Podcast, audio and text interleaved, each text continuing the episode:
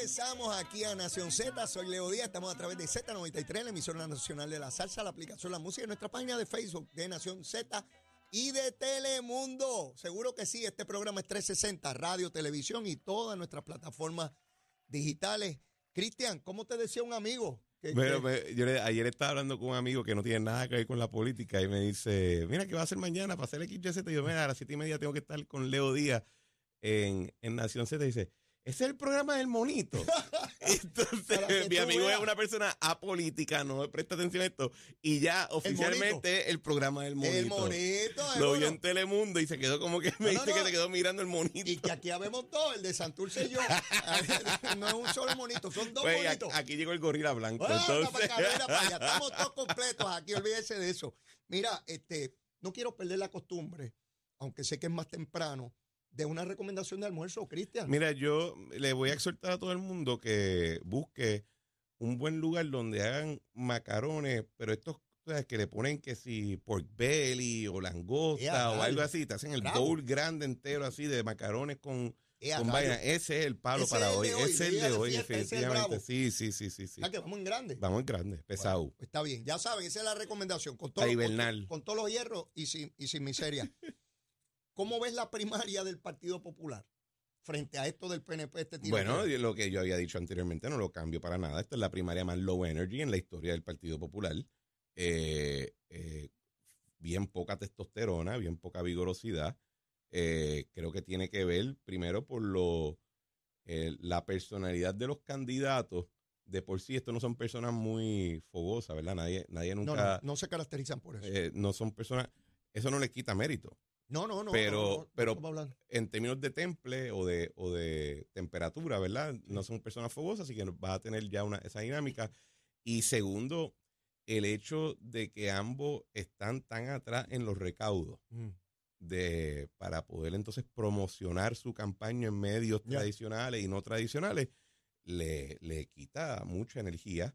Entonces yo creo que ellos están haciendo quizá una primaria más de, como si fuera una primaria donde los únicos que van a votar son delegados. Es que yo veo esta primaria, va- vamos a ponerlo de esta manera, la primaria entre Javi, el alcalde de Villalba y Jesús Manuel, tuvo más intensidad, Total- llamó mucho más la de- atención mediática que lo que está ocurriendo ahora, que es para la gobernación. tuvo, tuvo debates, incluso, tuvo tres debates. Y yo te diría que en ese caso, que fue para la presidencia del partido, me acuerdo que la alcaldesa de Morovis se veía más entusiasmada más energía. que estos dos ahora que están corriendo.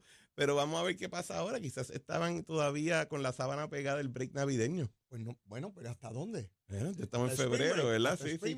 Quizás en abril más o menos ahí. se despegan las sábanas. Por ahí. Mira, me querías decir algo sobre las vacunas. Este proyecto de ley de la representante Sol Higgins Cuadrado para eliminar la obligatoriedad de las vacunas en Puerto Rico. ¿Qué te parece eso? a ti? Bueno, es que a mí lo que a mí me en este tema de la vacunación, etcétera, con el asunto del COVID, yo puedo entender en esa época quizás donde había cierta preocupación y, y- y uno puede entender, pero cuando ya estamos entrando al tema de la vacunación para enfermedades que son altamente conocidas, que han sido altamente estudiadas y que en tiempos pre-vacuna los estragos, el dolor y la muerte que causaban en el ser humano eran de tal magnitud donde existían facilidades que su única razón de ser era almacenar a las personas contagiadas para dejarlas morir allí para que no se infectara más nadie. Como por ejemplo lo que fue la tuberculosis en Puerto Rico, lo que fue el polio en Estados Unidos, eh, lo que fue la lepra, que mandaban a la gente a la isla. Aquí todavía en Trujillo Alto hay un edificio que se llama el leprocomio, que era donde ponían entonces, yo, yo creo que una de las cosas peores que nuestra sociedad moderna a veces sufre en términos psicológicos e Mm. intelectuales Sí. es que presume que las condiciones actuales han sido así siempre. Presumen que la enfermedad siempre ha sido algo controlado, algo que pues de vez en cuando pasa, una tragedia individual, pero que no es algo en masa. No, señores, eso no siempre fue así. En un momento, estas, estas condiciones causaban eh, eh, dolor, muerte y estrago. Eran un recurso, eran una manera, la, la gente tenía que tener tantos hijos, ¿sabes por qué? Porque se le morían la mitad antes de llegar a la adultez. Entonces es como que yo pienso que ustedes no hablaban con sus abuelos, que les contaran todo lo que ellos vieron. para tú entender que las cosas que tú ves ahora pueden tener sus cosas buenas con sus cosas malas, pero al final del día puede ser un milagro en comparación con lo que esa gente vivió.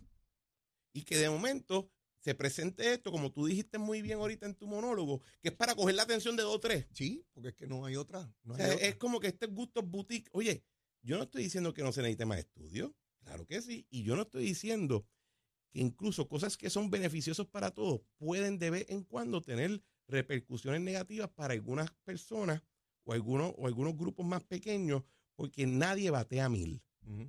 Nadie No, y los propios estudios señalan pro- siempre hay y- unos y hay- niveles. y- y uno tiene que tener la mente abierta para ver cómo tú remedias esa situación. Pero de momento que tú me digas a mí que vamos a convertir opcional la vacunación de un montón de cosas, que, antes, que, que previo a esa condición o a ese requisito, Mm. la situación era enfermedad y muerte, pues me parece francamente ridículo y luego una loquera. Yo creo igual que tú. ¿Qué te parece este asunto de Terestela? A mí, de verdad que me llama la atención y no lo digo con un sentido de, de- de- burlarme de eso, ni mucho menos. Se aspira a ser alcaldesa de la ciudad capital y no hay ningún gesto, no hay ningún, ninguna aparición de ella mediática, ni siquiera en redes sociales, que es totalmente gratuito. ¿A qué tú le atribuyes eso? No, no sé, porque incluso yo que la he conocido y que he interactuado con ella, Ajá. Y que tenemos amistad en común, yo la encuentro ella una persona bastante encantadora.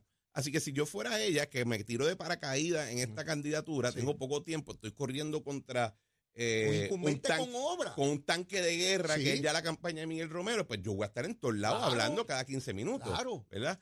Así que no sé si todavía, si el hecho de que. Yo creo que hay veces en la política, Leo, que Sí. cuando la gente ve la- una excepción, creen que esa es la nueva regla. ¿Cómo es eso? En el sentido de que Carmen Yulín, por ejemplo, se tiró de paracaídas contra Jorge Santini después de que Héctor Ferrer Ah, había tenido que renunciar renunciar. y salió de la nada. Salió. Y tuvimos que, ah, pues tú puedes hacer una Si campaña en dos pues, meses. Ah, veces. no, papá, eso no, es así. No, no es así. Esas fueron las circunstancias de ese momento.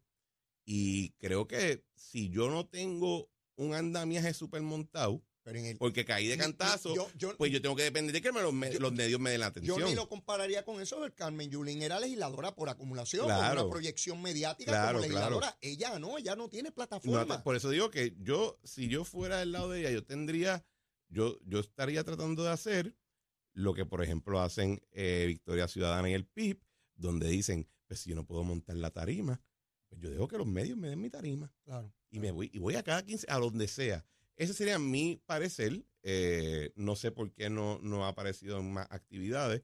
Eh, incluso uno ve, uno ve Manuel Calderón Cerame, que está corriendo para el precinto 4. Sí. Eh, uno ve Volvemos después de la pausa, ¿verdad? uno ve diferentes, uno ve diferentes candidatos que van a puestos más pequeños y no Y tienen ese tiene la nivel de prominencia, exacto. Vamos a la pausa para luego Seguro que sí. Ya tú sabes cómo hacemos aquí. Llévatela, chamo.